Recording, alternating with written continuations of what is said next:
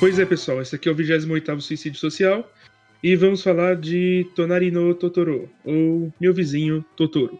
Mais um filme da Ghibli, esse dirigido e escrito é, dirigido por Hayao Miyazaki e escrito por ele mesmo.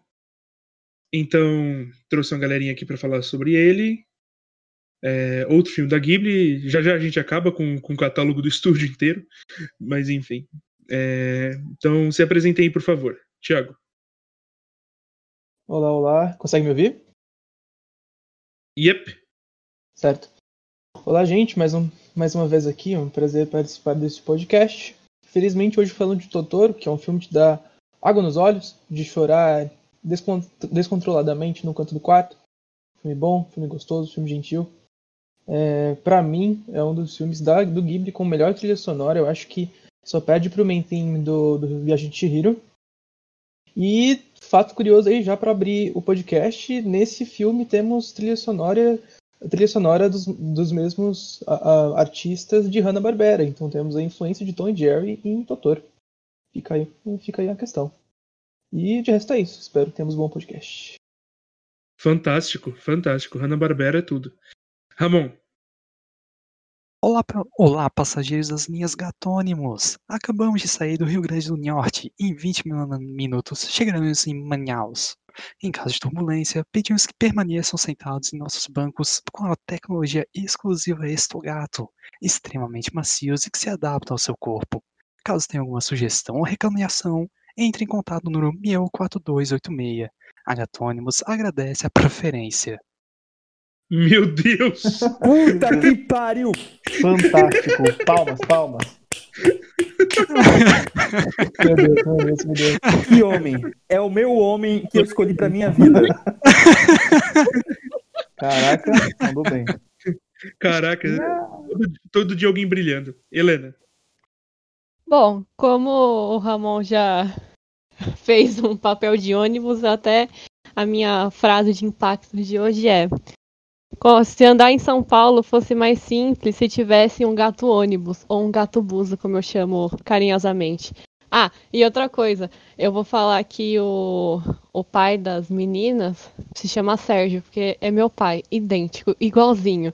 É o meu pai em estúdio Ghibli. Seu pai deve ser muito gente boa, porque esse Sérgio é muito legal. É, Juliana.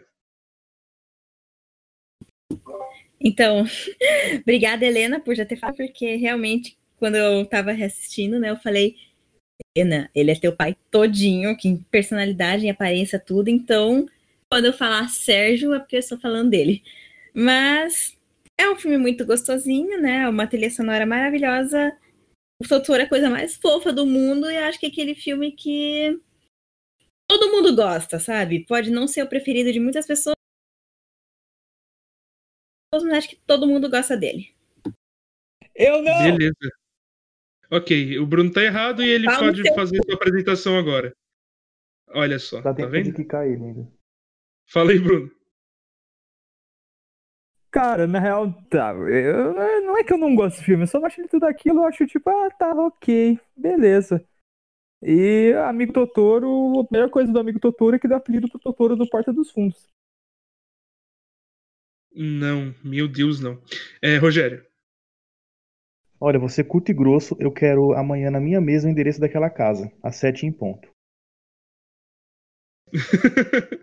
Ótimo. Ok, eu não sei muito o que dizer então. É, então eu sou o Silver, o host, e meu vizinho não é o Totoro. Na real, eu acho que ele é traficante. O que, o, que o, o Totoro também é traficante, eu acho, cara. Eu acho que o Totoro também é traficante, porque ele leva, Seu, porque ele leva as seu meninas pra é drogas. seu vizinho é o Tatara. Não, eu Eu É o meu pensei, vizinho Totonho. eu pensei em falar, tipo, eu queria ter um vizinho, chamar, eu queria ter o vizinho Totorô, mas aí acho que a minha tia ia ficar meio triste, porque ela é minha vizinha aqui. Tem que ter mais de uma, ela tá ligada, né? Ah, Pode mesmo ter um assim, de ela ia cada ficar lado. triste. Ela ia ficar triste. Meu Deus, enfim. Então é isso.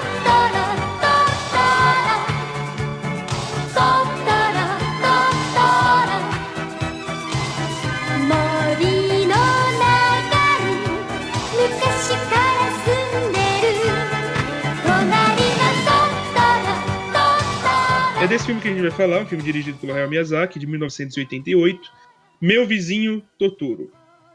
Ele tem a música de Joe Hisashi, como todos nós sabemos, um grande compositor, e ele foi feito para ser exibido em sessão dupla com Túmulo dos Vagalumes. Na realidade, esse é um filme que serve para que as pessoas saiam é, com trauma diminuído.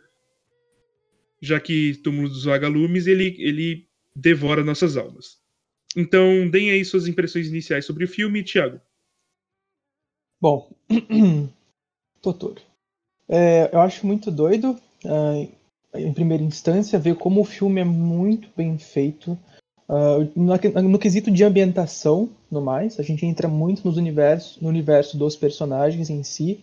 Uh, a gente não, diferente de alguns filmes do Totoro, esse nenhum personagem é adulto de verdade, adulto que perde a graça. Você percebe que todos os personagens, né, por mais que sejam de diferentes idades, até a avó, né, que elas ganham depois que eles se mudam, é, eles todos têm um brilho no olhar que, que eles conseguem acreditar que exista um Totoro. Eu acho isso muito doido.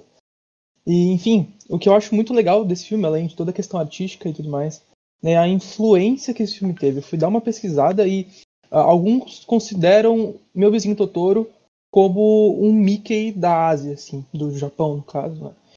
É extremamente influente. O Totoro em si, o personagem Totoro, apareceu em diversos outros filmes do Ghibli, como referências no, no Kiki, em outros filmes. Até em Toy Story 3 aparece o Totoro, numa, numa referenciazinha assim. Enfim, a influência do Totoro é muito grande, tanto é que tem uh, no, no Ghibli Museum, no Japão, ele tem quase, quase o museu todo de atração, assim, porque ele, ele tem uma ele é muito característico, eu diria, né? E eu acho que é isso. A, a, a, gente pode analisar esse filme por diversas instâncias diferentes, diversas visões, é, como questão imaginativa. Acho que até a gente poderia até fazer uma mescla onírica com o filme, porque tem muitas horas que a gente não sabe se as personagens, se as duas irmãs, né, a Satsuki e a Mei, se elas estão dormindo sonhando acordadas ou algo do tipo, porque tem hora que elas estão viajando com o Totoro na, naquela questão da árvore, depois que as sementes começam a crescer, e o pai dela olha para o lado e parece que vê a situação, mas a gente não tem certeza se aquilo está acontecendo de verdade ou não. Então é, é, um, é um pulo muito profundo em como funciona a imaginação da criança, né? E eu acho que, enfim, esse filme é maravilhoso. Deixo minha, minha, meu comentário aí. Fantástico. Ramon. Bom, eu, a primeira vez que eu assisti esse filme faz uns seis ou sete anos, e eu fiquei com uma impressão muito positiva quando eu vi ele pela primeira vez. E eu assisti agora pela segunda vez e, cara, mantém a mesma impressão, velho. É muito bom. É filme que eu digo para dar calorzinho no coração, entendeu? Tu, do começo ao fim, tu fica com uma sensação boa, tu, tu fica leve, tu fica tranquilo. Eu sempre recomendo esse filme quando o cara tá se sentindo mal, tá numa bad. Porra, bicho, assiste Totoro, vai te dar aquele calorzinho no coração, tu vai ficar bem de novo. O que eu gosto bastante desse filme é principalmente a primeira hora dele, com as interações entre as duas irmãs, a Mei e a Satsuki. Desde o momento que elas chegam com aquele carro e que a Satsuki faz aquela manobra para sair de dentro do, do caminhãozinho, sabe? E as duas correndo pela casa, procurando a escada, eu tenho a sensação que o pessoal do Estúdio Ghibli juntou o pessoal que tinha criança pequena em casa para fazer o seguinte brainstorm: o que, que os teus filhos aprontaram nessas últimas duas semanas? E com base nisso a gente vai fazer essa primeira hora de filme. Porque é muito natural, cara, é muito convincente. Porra, crianças agem realmente dessa forma. Com certeza tu já viu uma dupla de criança brincando de uma forma muito semelhante àquela. Eu digo de inovação delas correndo na casa porque é muito igual. A irmã mais velha vai na frente e a mais nova vai atrás, imitando, né, a irmã mais velha. A irmã mais velha fala, tipo, não, aqui não. A mais nova também, ah, aqui não. Eu adoro ver as duas crianças interagindo. O pai delas é incrível, é coisa assim de outro mundo. Helena, teu pai deve ser um cara muito legal. Diz isso pra ele depois do podcast. E ah, tem muitas cenas muito bonitinhas nesse filme. A que eu mais me lembro é o Totoro segurando o guarda-chuva do lado delas no ponto de ônibus. Porque essa cena de início, ela parte meu coração. ver aquelas duas meninas ali debaixo da chuva, de noite, esperando o pai voltar e, sabe, aquela incerteza, eu me sinto preocupado por elas. E de repente tu tem o Totoro ao lado delas com um guarda-chuvinha e brincando com as gotas que caem nas árvores. Como o Thiago falou, eu acho muito bacana esse como o filme ele brinca com esse limiar entre sonho e realidade. É um pouco difícil tu conseguir traçar a linha do que, que realmente aconteceu e o que, que é apenas a imaginação delas. E também como é agradável ver que os adultos não cortam a imaginação delas. Não tem nenhum adulto que chegue e diz: Ah, não, minha filha, isso aí não existe, é coisa da tua cabeça. Tá, tá imaginando coisas. Não, eles entram junto na brincadeira, sabe? Então, eu termino esse filme e eu só lembro como é, como é bom ser criança, né, cara? Fantástico. Helena. Bom, Totoro é meu comfort movie. Não é tipo 10 maravilhas como outros da Ghibli, mas é uma história que me deixa feliz assistir. Então, quando eu acabei de assistir, eu fiquei super feliz de novo, muito contente, me deixa muito calma. Enfim, esse, esse é, filme, por mais de tudo, ele me lembra muito a infância.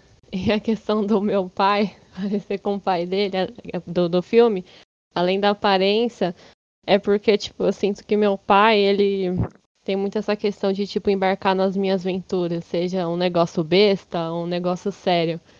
Então, por exemplo, até falar um exemplo. Tipo, a gente, como eu falei antes em off pro Silvana, a gente pega e gosta de ficar brincando lá, falando dos jornalistas da Globo News. Meu pai pega e se envolve na brincadeira, ele fica zoando comigo, ele gosta de me mandar meme, uns memes assim, tudo super estranho. Então, tipo, a gente tem as nossas brincadeiras, eu acho que é muito isso, o pai delas, no sentido de, tipo, como vocês falaram, de, tipo, em vez de pensar, olhar e falar, para de imaginar coisas. Não, ele se embarca na brincadeira, mesmo que não tá vendo, mesmo que fica meio de tipo, não tenho certeza. Tipo, ah, o Totoro tá lá, tem esses, esses espíritos sim. E eu gosto muito disso. Enfim. É, não só ele, né? Como a mãe também, né? E eu também gosto como a família tem um, sei lá, surgiu um problema para eles e eles agem com maior positividade. Então, tipo aquela cena lá do deles tomando um banho. Daí fica um monte de barulheira lá, o pai pega e ri alto pra falar pra espantar o medo. Eu achei sensacional. E eu acho que, tipo, esse filme também tem uma ideia, é, talvez, campo e cidade, ou campo humano, no sentido de, tipo, sei lá, eles chegam numa, numa casa que tá abandonada, mas é. é tem os, tem os, os, os animaizinhos lá de poeira que, que moram lá. Daí eles vão ter, os animaizinhos vão ter que sair para essas pessoas morarem. E e tem também, acho que o Totoro que tem que tomar mais cuidado nessa questão de tipo como, como ele vai se comportar lá, que agora tem uma família nova morando. Mas eu também acho que as crianças compreendem muito mais fácil que os espíritos vivem lá, o que eles sentem. Então por isso que o Totoro se dá muito bem com essas crianças. E eu também gosto muito do Totoro como ele acha as coisas do cotidiano para brincar, como o guarda-chuva, que já citaram, os gotas da, as gotas d'água da chuva.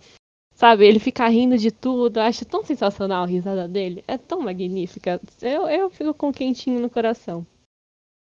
E ainda sobre o campo, eu sinto muito que o Miyazaki ele quer passar uma mensagem de que um mundo fantástico pode estar muito perto de nós. Então, tipo, as crianças daquele lugar que, tipo, é tão assim, nada, simples, mas elas têm um quintal que elas veem o Totoro, brinca lá, se divertem.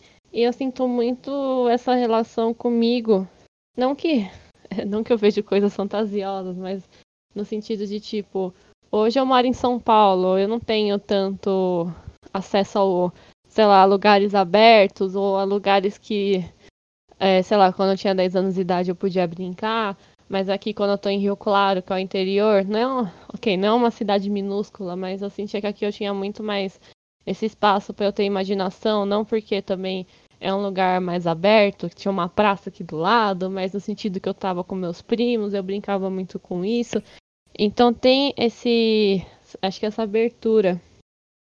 E eu também acho essa questão da sobre o campo, sobre as florestas, como a família tem, faz referência aos espíritos, né? Aquela cena que a May volta, quando, a primeira vez que ela vê o Totoro e daí ela volta, daí eles vão lá ver uma árvore grande, daí eles pegam e agradecem a árvore. Não estão agradecendo, agradecendo exatamente a árvore, sim a, o espírito né, da árvore. E eu acho que o Totoro também remete ao, mais, ao, ao espírito, né? A representação espiritual da árvore.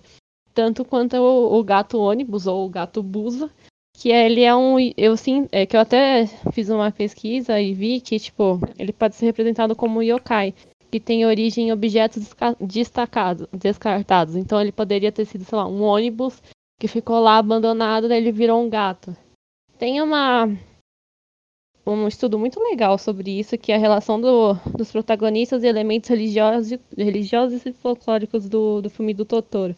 Porque se você for parar para pensar meu, tem muita coisa é, de budismo e shintoísmo, que são duas religiões muito fortes no Japão. E não são. E são coisas super sutis. Então, tipo, essa cena que o. Eu não sei quem falou, se foi o Ramon, que elas estão lá na, na chuva, tem uma estátua lá. E isso remete a uma estátua no sentido de tipo. É, elas saíram do, do ambiente de proteção delas. E acho que. Não sei, não sei pode ter, ter esse sentimento. E. Bom, sobre o filme, acho que o Totoro é a marca da, da Ghibli, é o que deu a marca da Ghibli. Tanto é que depois do filme, to, toda vez a abertura, a abertura né, dos filmes é o Totoro, né? E. Como vocês já falaram, lançou no mesmo momento que o Túmulo dos Vagalumes. E era um filme que a galera não via sucesso. Então acho que por isso que lançou junto. E é interessante pensar nisso. Peraí. E é uma simples história, porém acho que é divertida e essencial. E tem essa questão das saudades da infância que a gente tem. Sobre a trilha, eu gosto muito da, da trilha, acho que é uma das minhas favoritas e remete muito ao fantástico, né, desse universo, que tá com o uso do piano. E eu, da animação, eu gosto muito quando elas, tipo, estão correndo ou fazendo alguma coisa, e daí elas aparecem com o joelho sujo, ou a mão ou o rosto remete muito isso à minha infância, no sentido que eu, sei lá, tava correndo, sujei a, o, o pé. Eu achei legal eles terem esse, esse cuidado. E eu, eu, gosto muito também das cenas do Totoro dele voando, dele segurando o guarda-chuva. É maravilhoso.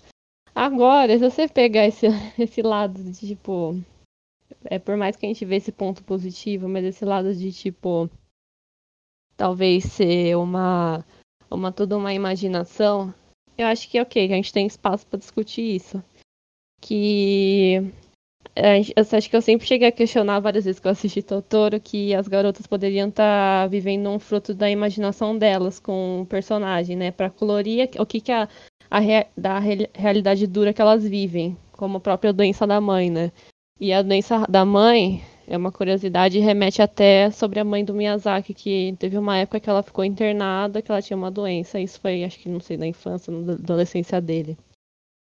E se a gente pegar esse lado negativo da imaginação, tem até uma teoria muito interessante. Eu falei que eu não ia falar, mas eu vou falar. Que na cena que a May desaparece, e aparece ali no lago a sandália, pode remeter que ela faleceu ali mesmo. E a, Sat a Satsuki ela pode ter se perdido na floresta. Então, quando elas vê a cena do. Quando elas vê o ônibus, o ônibus, que é o gato, significa a questão de tipo. estar próximo da morte.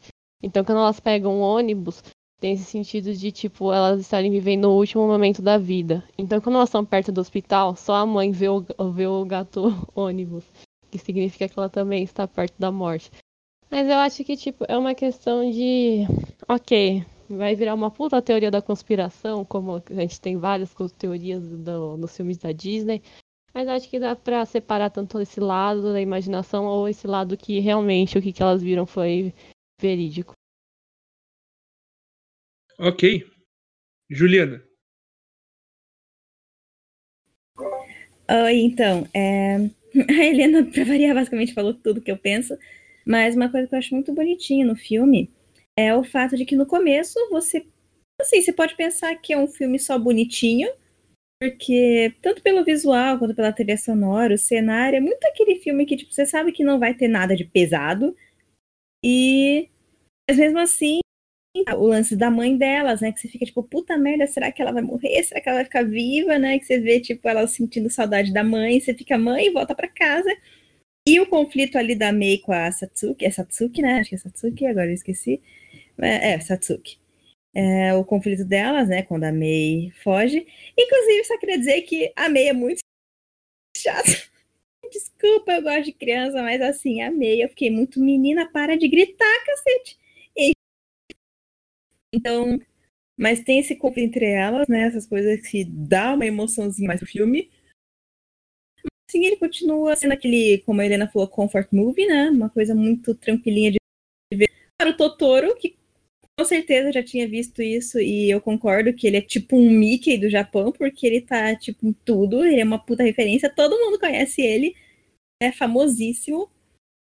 E como eu falei também, e o Bruno discordou, mas não ligo para ele. é, Totoro pode não ser o filme preferido de muita gente, né? Não é o meu, não é nem um top 3, mas é aquele filme que, pô, é difícil você falar não gostei. Você pode falar, tipo, ah, esperava ou tem melhores, mas assim, você não pode falar, ai, não gostei, porque ele é fofo, ele é tudo, ele te agrada em vários pontos, né? Ele tem emoção, ele tem aquela coisa mais fofinha, ele tem isso que dos adultos, né? Os adultos tudo acreditam em, nessa magia do Totoro, né? Nessa história do Totoro. E tem velho que não corre, ou seja, o velho é um amorzinho. Então, tudo no filme é muito bonitinho, sabe? Tudo aquela coisa que você assiste e fica, meu Deus, eu tô muito apaixonada por tudo. Aí você quer sair cantando a trilha sonora, você quer sair comprando coisas do Totoro, que felizmente tem muitas. Então, é um que, aquele típico filme para toda a família, né? Se passasse na sessão da tarde, com certeza eles vão falar isso, que é um filme para toda a família ver, e é verdade. Então, mesmo não tendo aquela emoção que tem em Mononoke, Mononoke ou em Hall, por exemplo, não é um filme ruim, longe disso. E é um filme que acho que sempre que alguém falar, oh, vamos ver Totoro, eu vou falar vamos, porque puta coisa fofinha. Muito fofo. Bruno, Cara, esse filme me deixou bastante dividido. É, talvez, eu, tipo, eu assisti ele em março desse ano, foi isso, né? Foi antes de a gente começar a nossa maratona de Ghibli. E talvez eu, eu tenha assistido esse filme com a mentalidade errada. Porque eu tava esperando uma mensagem maior, tipo, eu tava talvez esperando um conflito.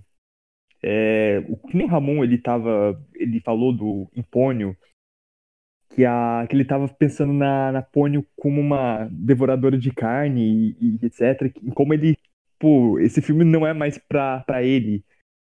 Eu talvez eu tenha criado essa mentalidade porque eu pensei, nossa, esse bicho é enorme, ele pode devorar criança. É, eu esperava um conflito maior, é, tipo, envolvendo essa coisa de yokai, que tem Mononoke, por acaso, por isso que, pô, Mononoke, talvez meu filme favorito da Ghibli, e mas vocês falando de, de aspectos que, que eu tô me lembrando sobre verossimilhança das crianças.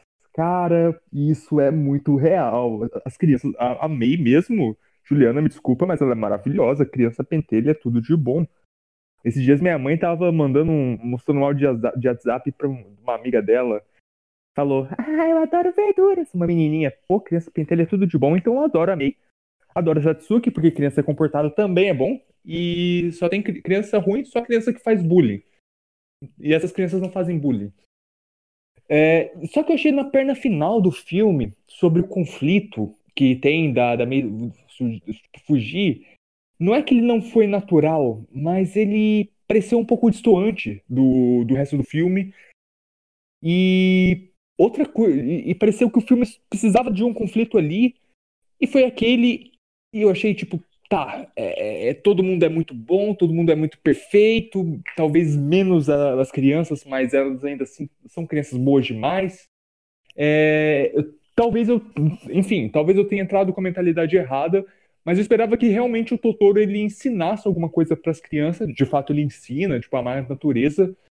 Mas eu acredito que o, o ensinamento de coisas, é, o arco de personagem é mais rico quando quando aquilo vai de, de encontro com a, com a ideologia dos personagens. Claro, tô, tô- talvez eu esteja esperando demais de um filme infantil, mas é filme Ghibli. É, é- filme Ghibli tem essa profundidade, tipo Chihiro. E, mas, cara, é é um filme, é um filme muito bonito, realmente é um filme conforto. E talvez eu deveria ter olhado ele pra, pra, com, com esse tipo de perspectiva, sabe? De longe, ele não é um filme vazio. Não, não acredito nisso. Ele, ele tem umas mensagens bem bonitas. Inclusive, uma que eu gosto bastante é do Totoro com a, com a árvore. Que tem, como o, o Thiago falou, sobre esse aspecto onírico e não onírico. É, a- na imagina... O Totoro pode ser fruto da imaginação das meninas. Elas não estão mortas, gente. Parem com essa teoria de conspiração de que ah, o Totoro é um Shinigami que, que, que elas morreram, a mãe delas morreu. Não, ninguém tá morto nesse filme. É, mas tem esse aspecto onírico de que a criança quer tudo muito é, antes da hora. Daí, tipo, elas veem o Totoro fazendo a árvore crescer e no dia seguinte é, é- é porque elas cuidaram da árvore com- junto com o Totoro e no dia seguinte elas veem só os brotinhos da, da árvore. Pra mim, aquela ali é a conjunto de cenas mais bonito do filme, que tem esse, tem esse, essa mensagem da paciência, de cuidado com a natureza, que é tema recorrente do Miyazaki.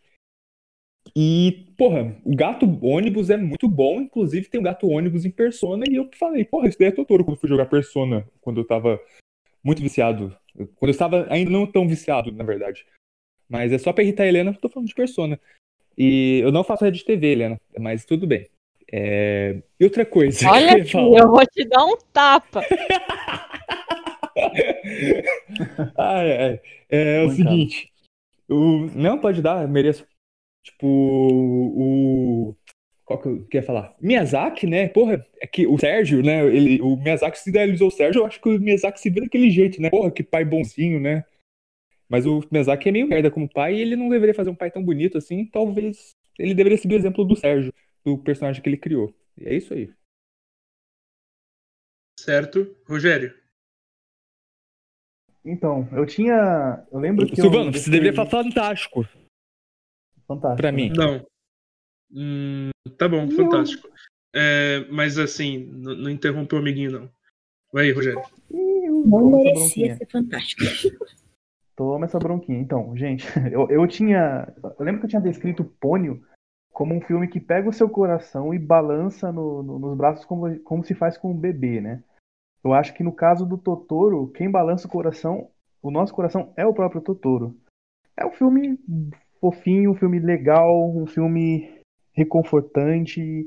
Assim, tudo que vocês falaram aí, né? Eu já vou começar até a me repetir aqui. O que vocês falaram descrevem muito bem porque é um filme assim. Eu até entendo um pouco o lado do Bruno na questão do ele falar que não conectou tanto, porque esse é um filme que apesar de, de agradar uma ampla gama de, de pessoas, ele, tem- ele tem um estado de espírito muito específico, sabe? É uma coisa muito contemplativa. Ele pede muito isso da pessoa, né? Então até entendo assim, só para não deixar ele aí muito destacado, né?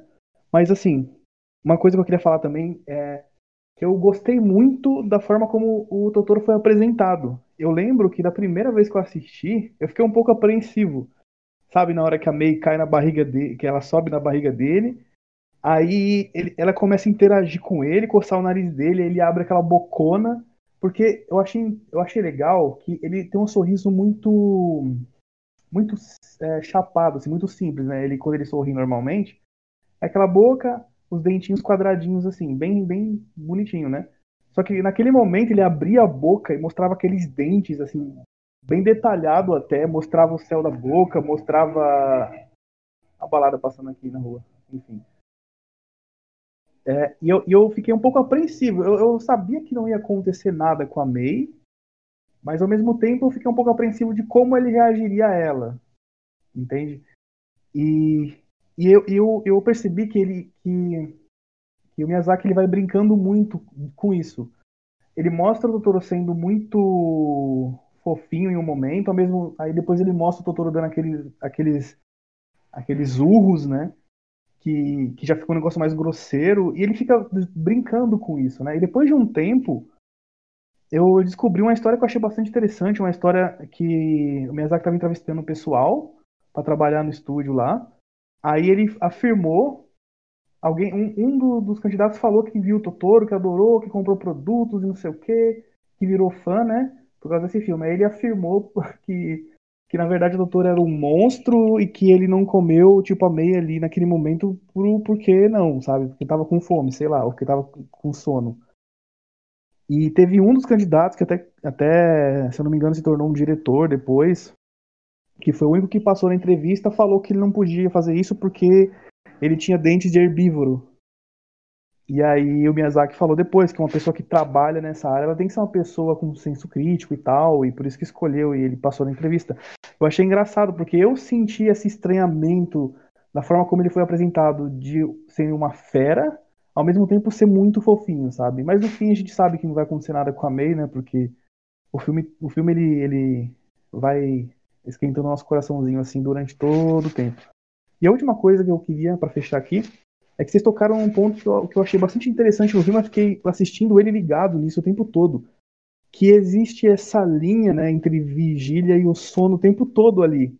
E sempre quando elas estão encontrando o Totoro, né?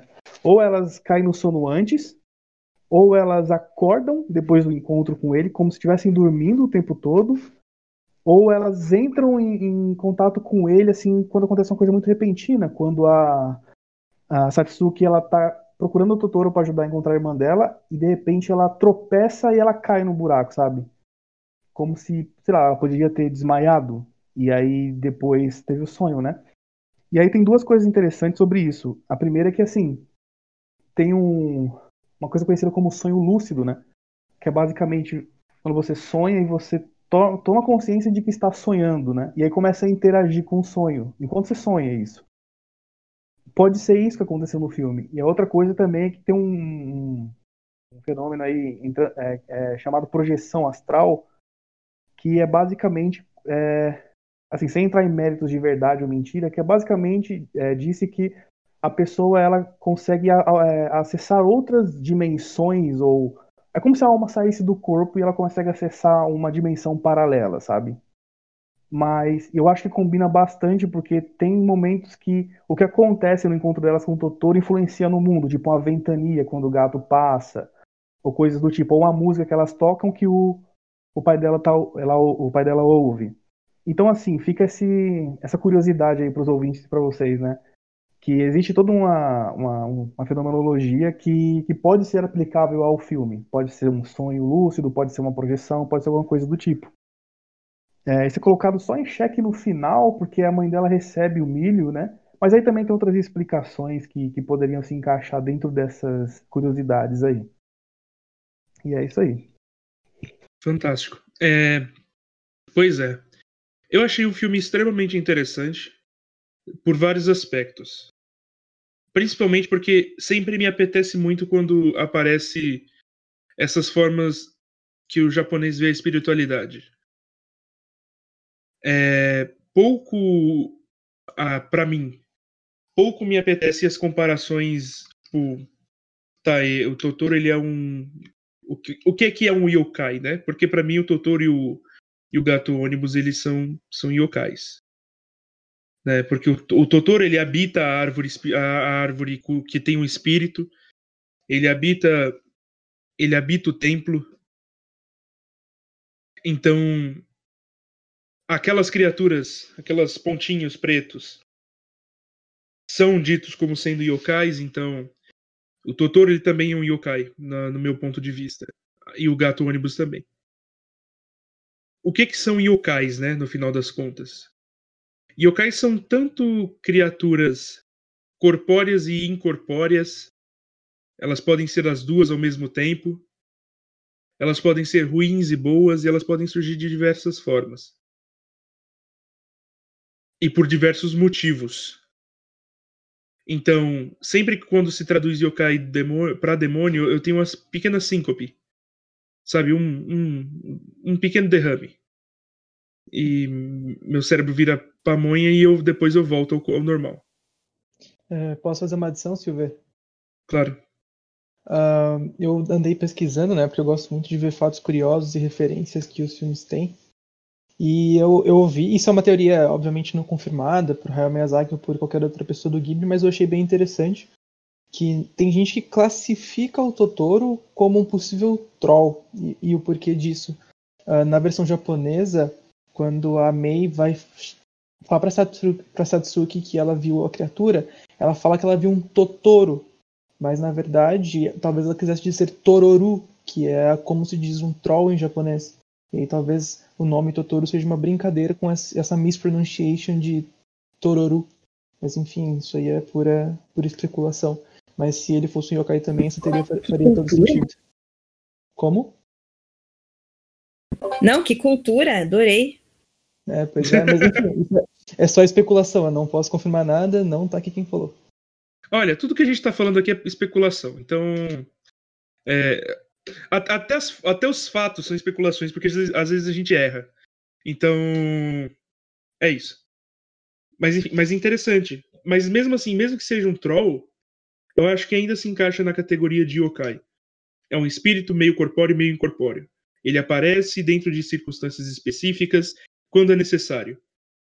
Então, dentro dessa perspectiva, para mim o, o Totoro ele funciona mais como um espírito guiador, um espírito protetor para aquelas garotas, porque ele identificou que existe valor naquelas pessoas que apareceram naquela casa.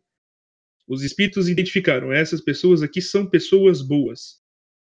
Então devemos protegê-las. Então, o Totoro ele sempre aparece em momentos que você pode considerar momentos de perigo para as duas. Quando elas estão sozinhas de noite na chuva, num ponto de ônibus onde passa muita gente, ou quando uma delas se perde no meio da mata, ou quando a outra corre, enfim, ele sempre aparece ali ou para gerar algum conforto, ou para tentar solucionar a situação. Enfim, ele, ele, ele sempre está ali para para ser o, pivô de, de, uma solução, como se, como se ele fosse, dentro da, aí, da nossa mitologia ocidental, um anjo da guarda, digamos assim. Então ele, ele é um yokai, dentro da minha perspectiva, e ele, e ele escolhe é, proteger aquelas crianças porque ele vê que tem alguma coisa ali. Ele vê que tem, que tem a pureza e inocência que é descrita pra gente, que é mostrada. Tem a pureza e inocência e tem um sofrimento pela falta da mãe.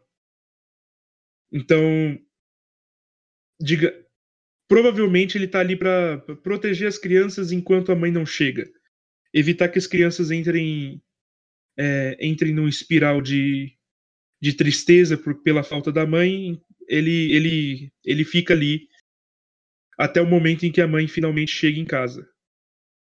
Então, foi, essa foi a minha leitura do filme. E assim, tem aquela coisa. Ô, Silvano. Oi. É, se me permite. Pode falar. Ele tem muito essa coisa de amigo imaginário também, né? O, o Totoro.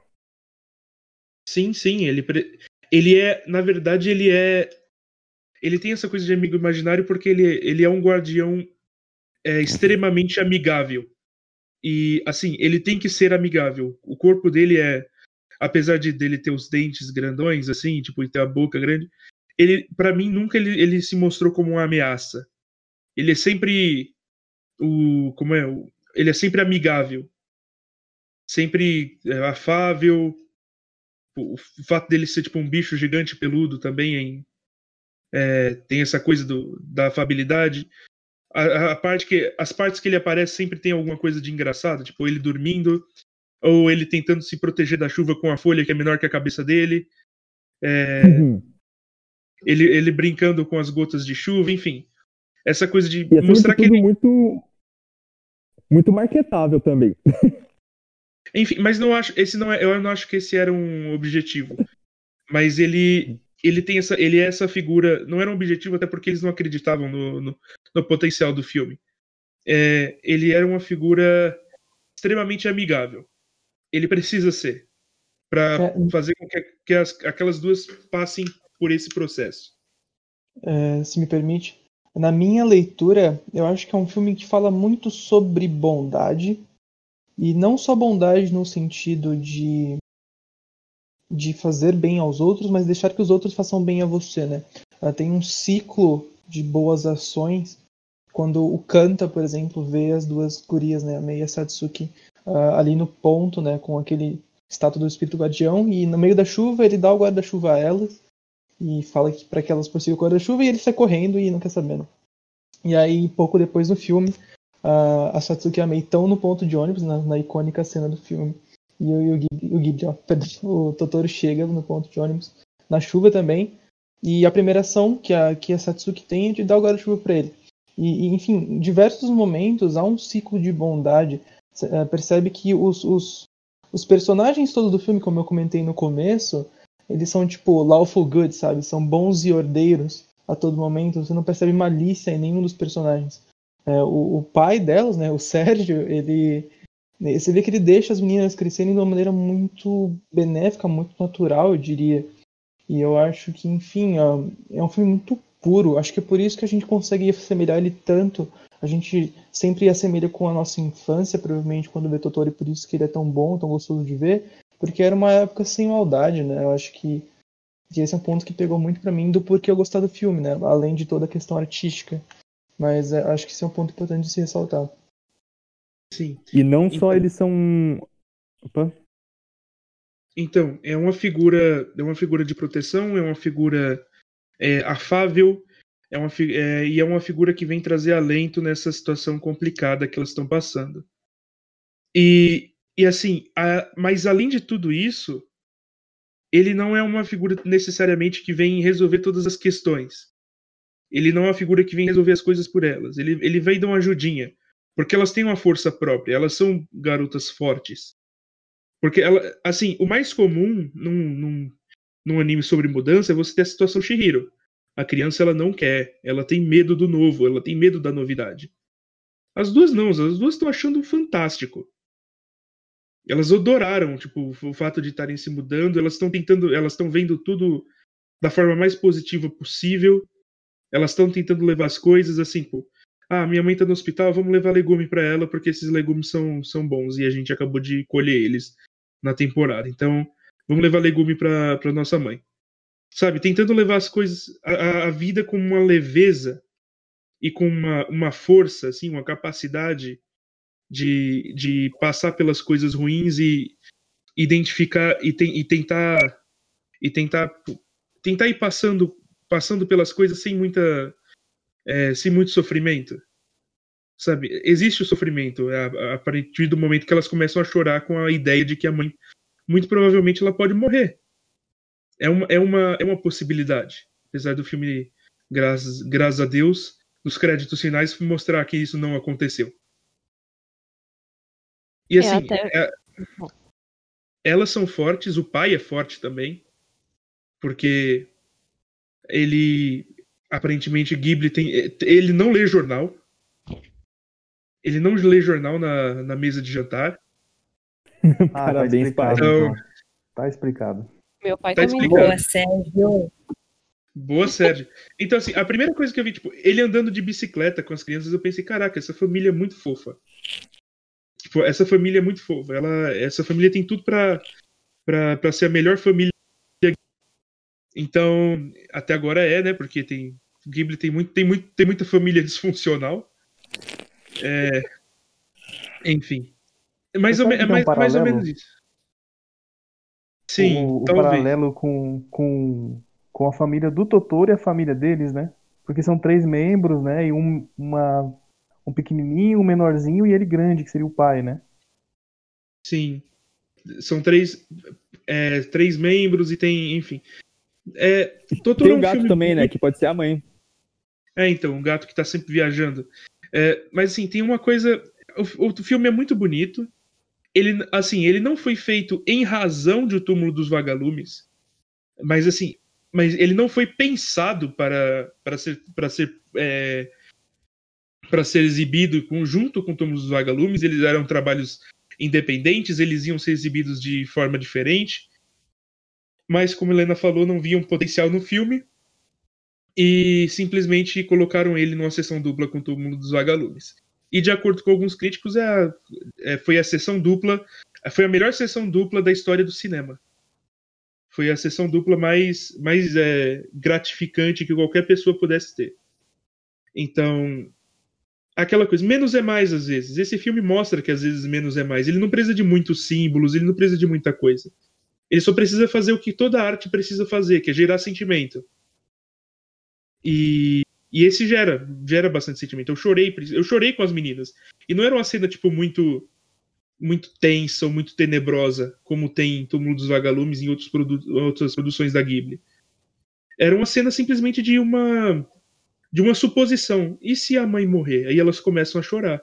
Eu chorei junto, porque é, é uma possibilidade e, e o filme ele estava tão tava indo num, num campo tão humano, as crianças, as pessoas ali são tão humanas e são tão gente fina. Eu não queria que a mãe delas morresse. Então, hum. então ótimo filme, ótimo filme.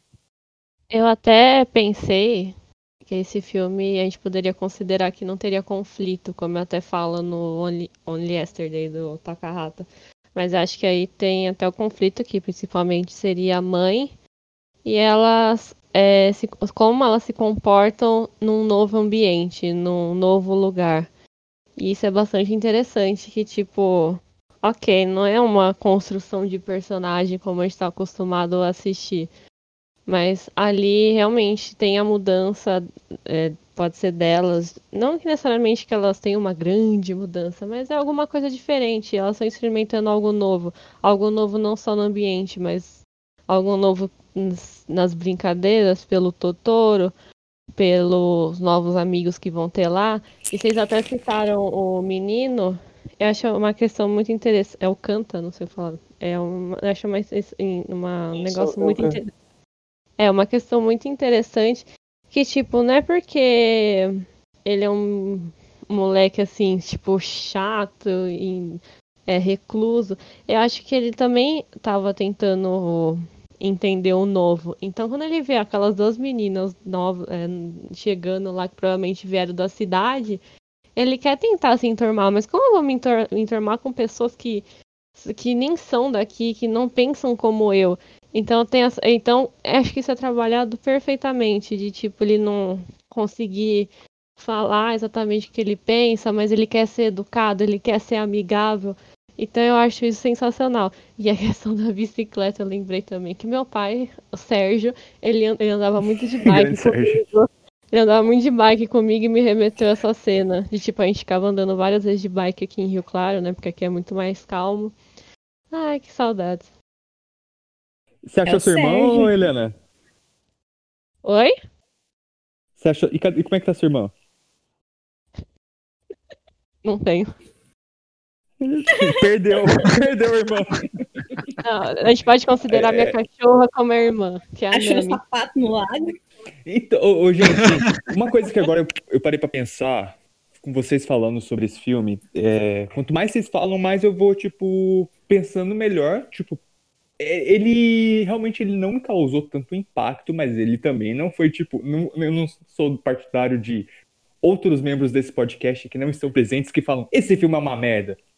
Calma lá.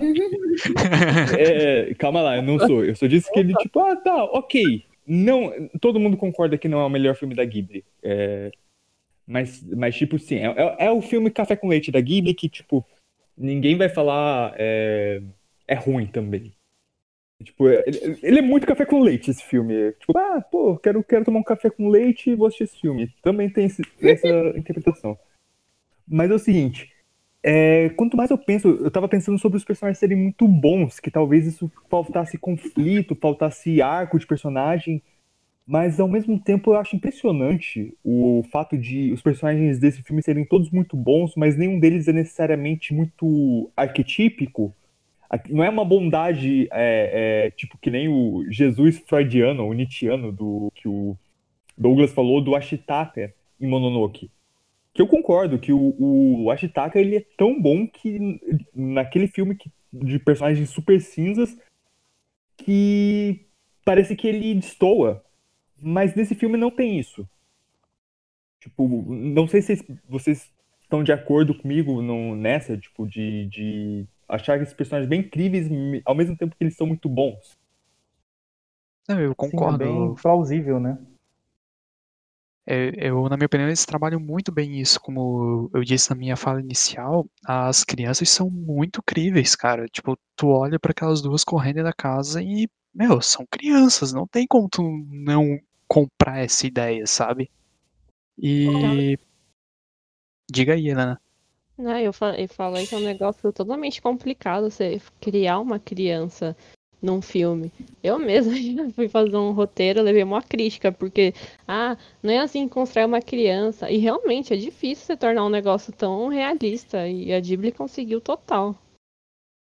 Foi no curso de rádio É TV. engraçadinho. Não, foi no curso de roteiro.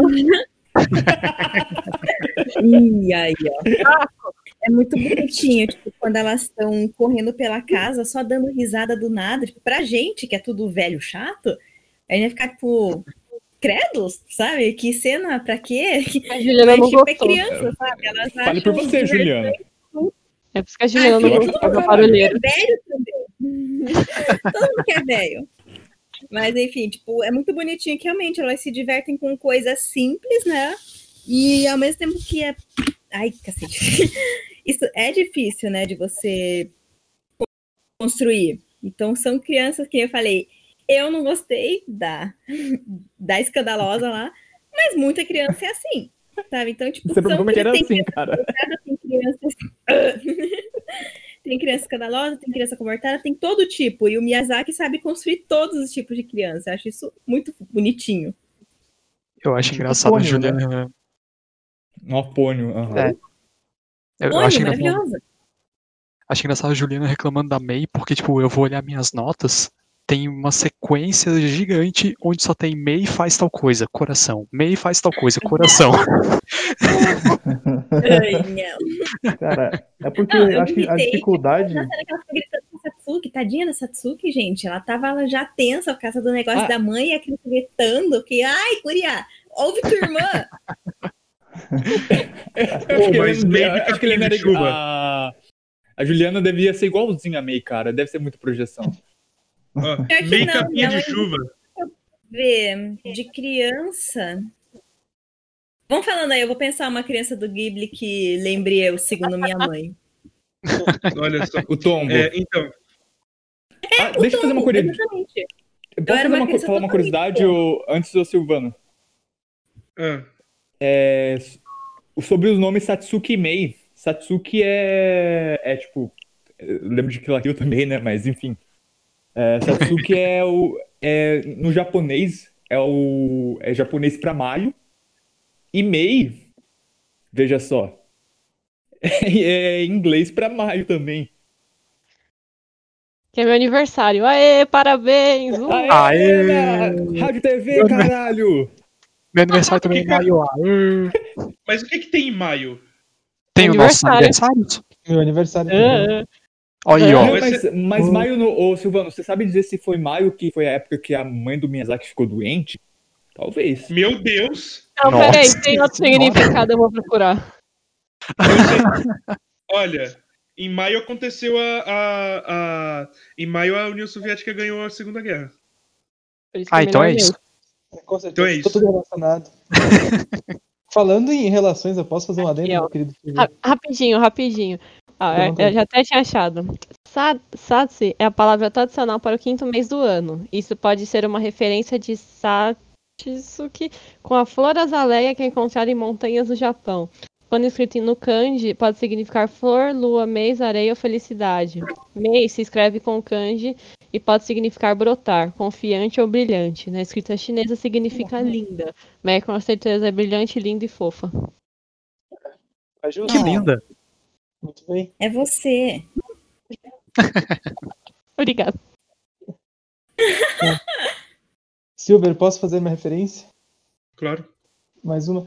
É, Eu fiquei me perguntando ao longo do filme, né, da primeira vez que eu assisti, agora também reassistindo, se não tem aí uma referência ou se o Miyazaki não bebeu um pouco da fonte de contos, é, contos clássicos como é, Alice no País das Maravilhas, e não só por conta do gato. Acho que o gato seria, talvez com aquele sorriso imenso dele, uma das referências mais óbvias, mas também no curso inicial da história, né? Porque, bom, primeiro que a May a primeira aparição né, mística que ela encontra é aquele Totoro pequenininho que a gente pode talvez relacionar com o Coelho Branco que, que tem na história clássica. E em seguida ela vai seguindo ele até que ela encontra uh, aquele, aquela toca e ela cai na toca com tudo. Isso me lembra, obviamente, de quando a Alice cai no buraco e, se, e troca de mundo, né? E, enfim, é, podem ser coisas não relacionadas, mas quando eu, eu, comparo as duas coisas, fico pensando, poxa, talvez o Miyazaki tenha bebido dessa fonte. E talvez seja por isso também que o filme seja tão, tão popular, né?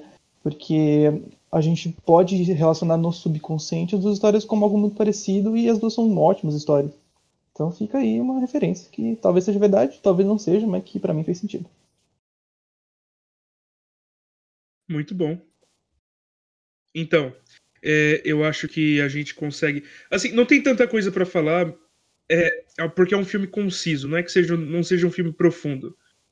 Mas, assim, ele se prova muito mais é, per se. Sabe? Ele, ele diz muito mais você vendo ele. Então, acho que a gente consegue encerrando nossa conversa por aqui. Deem aí suas é, impressões finais. Tiago. Bom, acabei de falar, mas estou aqui de novo. É, enfim, acho que eu falei bastante do filme hoje em dia. Falei muito do filme hoje. Acho que o que eu mais trouxe, como nos outros podcasts, foram referências, porque para mim são as partes mais legais do filme, de ver com quais outras obras ou com quais fatos curiosos a gente pode se alimentar depois que o filme acaba. Mas acho que o ponto que eu gostaria de traçar, assim, se eu assistisse o filme de novo, seria acho que na trilha sonora.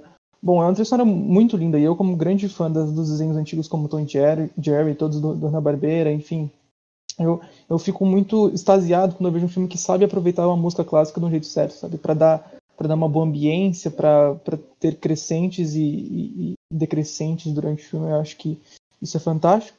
E a trilha sonora do final do filme dos créditos também, com a Totoro, Totoro, é, é simplesmente perfeito, aquilo fica na cabeça. Enfim, o, o, filme é ótimo, é de dar um calorzinho no coração de verdade, é bom para assistir com uma família, com sobrinhos, com filho, quem tiver, com a amada. E é isso aí, ótimo filme. E desejo a todos que, se forem assistir, como um pipoquinha junto, porque vale muito a pena. Vale mesmo. Ramon. Bom, vou me repetir um pouquinho aqui, de novo para variar. Filme muito bom, dá um calor no coração danado. Tu lembra de novo como é bom ser criança, sobre aquela imaginação, como é tênue a linha, sabe, entre realidade e fantasia. A inocência em si, de não ver maldade em, em nada. E, cara, eu só vou dizer que eu adoro ver as meninas interagindo. Para mim, a melhor parte do filme é ver aquelas duas crianças correndo para um lado e pro outro, brincando, se sujando, sendo, sendo espoleta. E eu acho extremamente fofinho quando a May fica agarrada com aquela espiga de milho por metade do filme. Eu adoro aquilo. Todos adoramos, todos adoramos. Helena. Ó, eu sempre acho que diz, digo isso em quase todos os podcasts, mas é muito interessante você, tipo, assistir o filme várias vezes, como eu assisti. Daí chega agora, que eu fui reassistir, eu tenho que assistir com um olhar, tipo, mais crítico e analis para analisar, para vir falar e debater com vocês. Então achei muito interessante ter esse olhar diferente para assistir. E uma coisa que ah, o Ramon falou dos irmãos, até pensei um negócio meio nada a ver. É isso que é interessante, tipo, a gente tem um filme sobre irmãos aqui, né, no Totoro, e também sobre o túmulo dos vagalumes, né, mas de uma forma mais triste, claro. Mas enfim, eu gosto muito desse filme, como vocês falaram, eu acho que o Totoro é muito Mickey, porque eu tenho muita coisa do Totoro, eu tenho meia do Totoro, eu tenho blusa do Totoro, eu tenho foto com pelúcia do Totoro. Eu gosto muito do Totoro, é tipo, eu não sei, mesmo que não é meu filme favorito, eu tenho outros da Ghibli que são meus meu top 3, mas eu gosto muito do Totoro, tipo, fica marcado pra mim. Fica marcado como eu gosto muito da Ghibli. E. Ah, eu fiquei muito feliz que vocês também falaram que o cara é o meu pai, começou até a chamar ele de Sérgio, porque realmente é o meu pai ali. Eu fiquei. É, tipo, eu já tinha visto, eu já tinha pensado nisso antes, mas eu pensei muito mais agora e fazer essa. essa analogia, e a Juliana acabou de falar que a nossa camisa do Totoro é igual, sim, acho que é igual sim. Ah, sim, é igual sim. Eu comprei a liberdade falando nisso. E é isso. Ah, e se a Juliana falar um salve pro Pedro, eu vou ficar muito brava. Beijos. Ok. Não tô entendendo muita coisa, mas Juliana. Olha, Pedro, não é um salve para você, porque a Helena não deixou. Mas só uma curiosidade, gente. Uma vez eu e a Helena ficamos uma semana combinando camiseta, cada uma na sua cidade, a gente mandava foto uma para outra, e a camiseta do Totoro fez parte disso. Foi muito bonitinho. Foi Mas- do Totoro, foi do Totoro, do- da Kiki, de Boku no Do Hero, One Piece. One Piece também. É, acho que foi só essas quatro. foi da hora. É, mas foi. A, a semana tinha cinco dias, mas foi muito bom. Enfim, Eu adoro Juliana. é. Falando de novo do que a Helena falou de Túmulo dos Vagalumes versus Totoro, é muito engraçado isso, como os dois filmes tratam assim relacionamento entre irmãos, mas né, é bem diferente um com o outro. Então, isso realmente é bem triste, mas enfim. E, cara, realmente, o Bom Totoro é aquele filminho que tu pega uma pipoca e assiste bonitinho, qualquer pessoa da sua família todo mundo vai sair com, vai sair cantando a trilha sonora. É muito bonitinho como ah, no final mostra que a mãe ficou bem, né?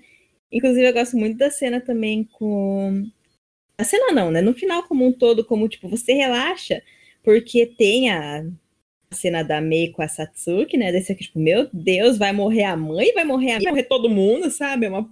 Do nada o filme vira uma tragédia, mas no final tá tudo bem lá o Sérgio conversando com a esposa, ela tá, tipo, super bem, sabe? Eu acho isso muito bonitinho, dá aquele alívio, e depois aparece ela indo pra casa nos créditos finais.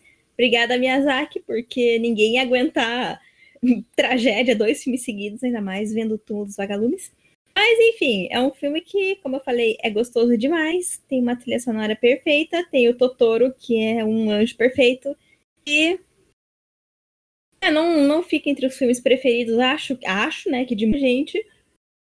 Mas é aquele filme que sempre que alguém falar, vamos ver, eu vou ver. E se alguém falar não, essa pessoa é mau caráter. Não é? Bruno. Bruno. Poxa, me xingou agora, velho. Tô brincando. ah, quem é Eu xingo eu. toda vez. Não tem alguma coisa que eu... Meu Deus. E Olha que eu chamei ela com muito amor pra esse podcast pra isso. Ah, meu filho. Agradeço, mas aí, ó. Reais. Falou mal de Totoro. Mas quem falou assim, cara? Eu falei que. ok, Oh, foi a Helena que deu a ideia. Nossa, Ô, Bruno. Uh, que falta. Adianta aí, pô. Finais. Enfim, enfim. Cara, então, depois desse podcast eu pensei mais sobre esse- filme. E, porra, é. é... Pro...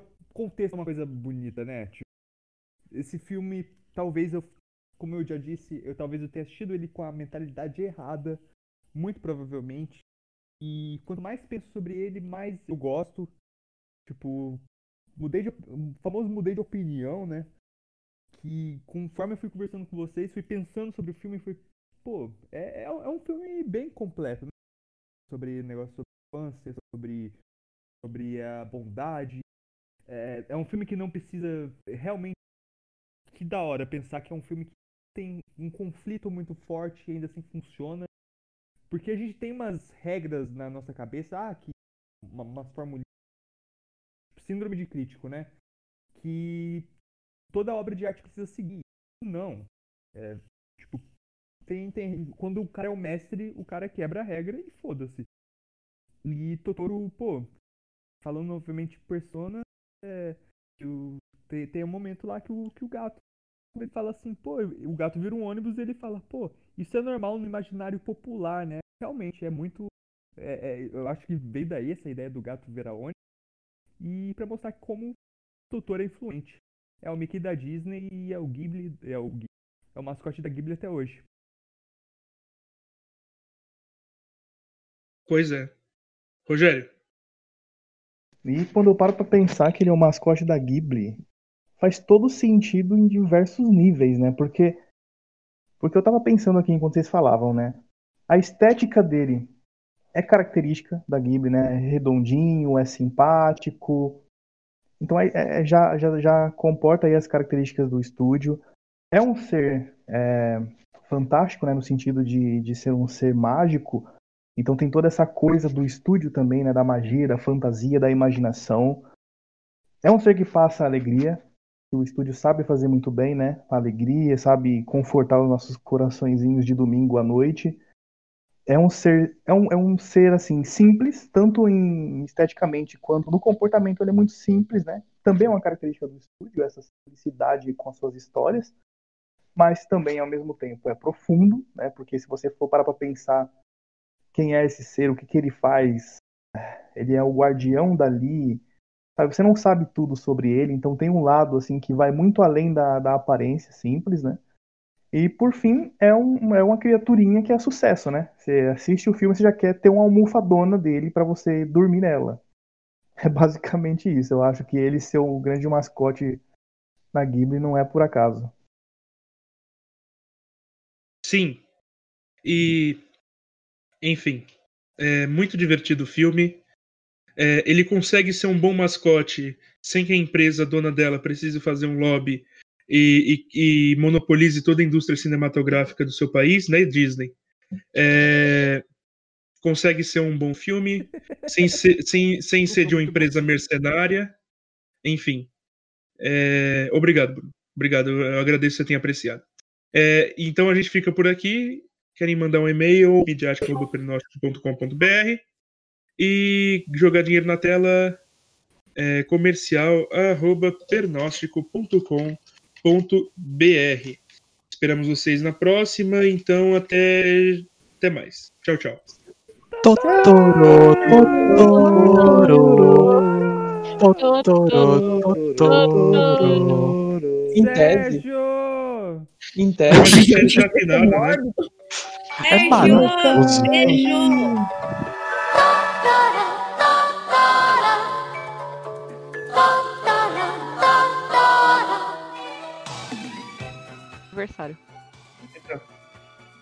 assim.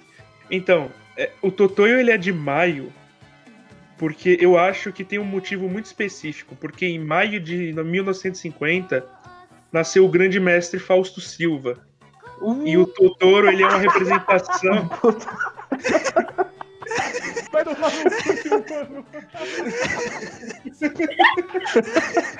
Não é à toa que ele fala, ô louco, A bicho. Tá Ô louco bicho! Gente, vocês, bicho. estão, ouvindo- vocês estão ouvindo isso? Ele botou pra gravar de novo pra falar isso, ok? Sim, vamos botar em contexto, né? Porque é importante. Dá um É peso. muito importante, eu preciso falar isso.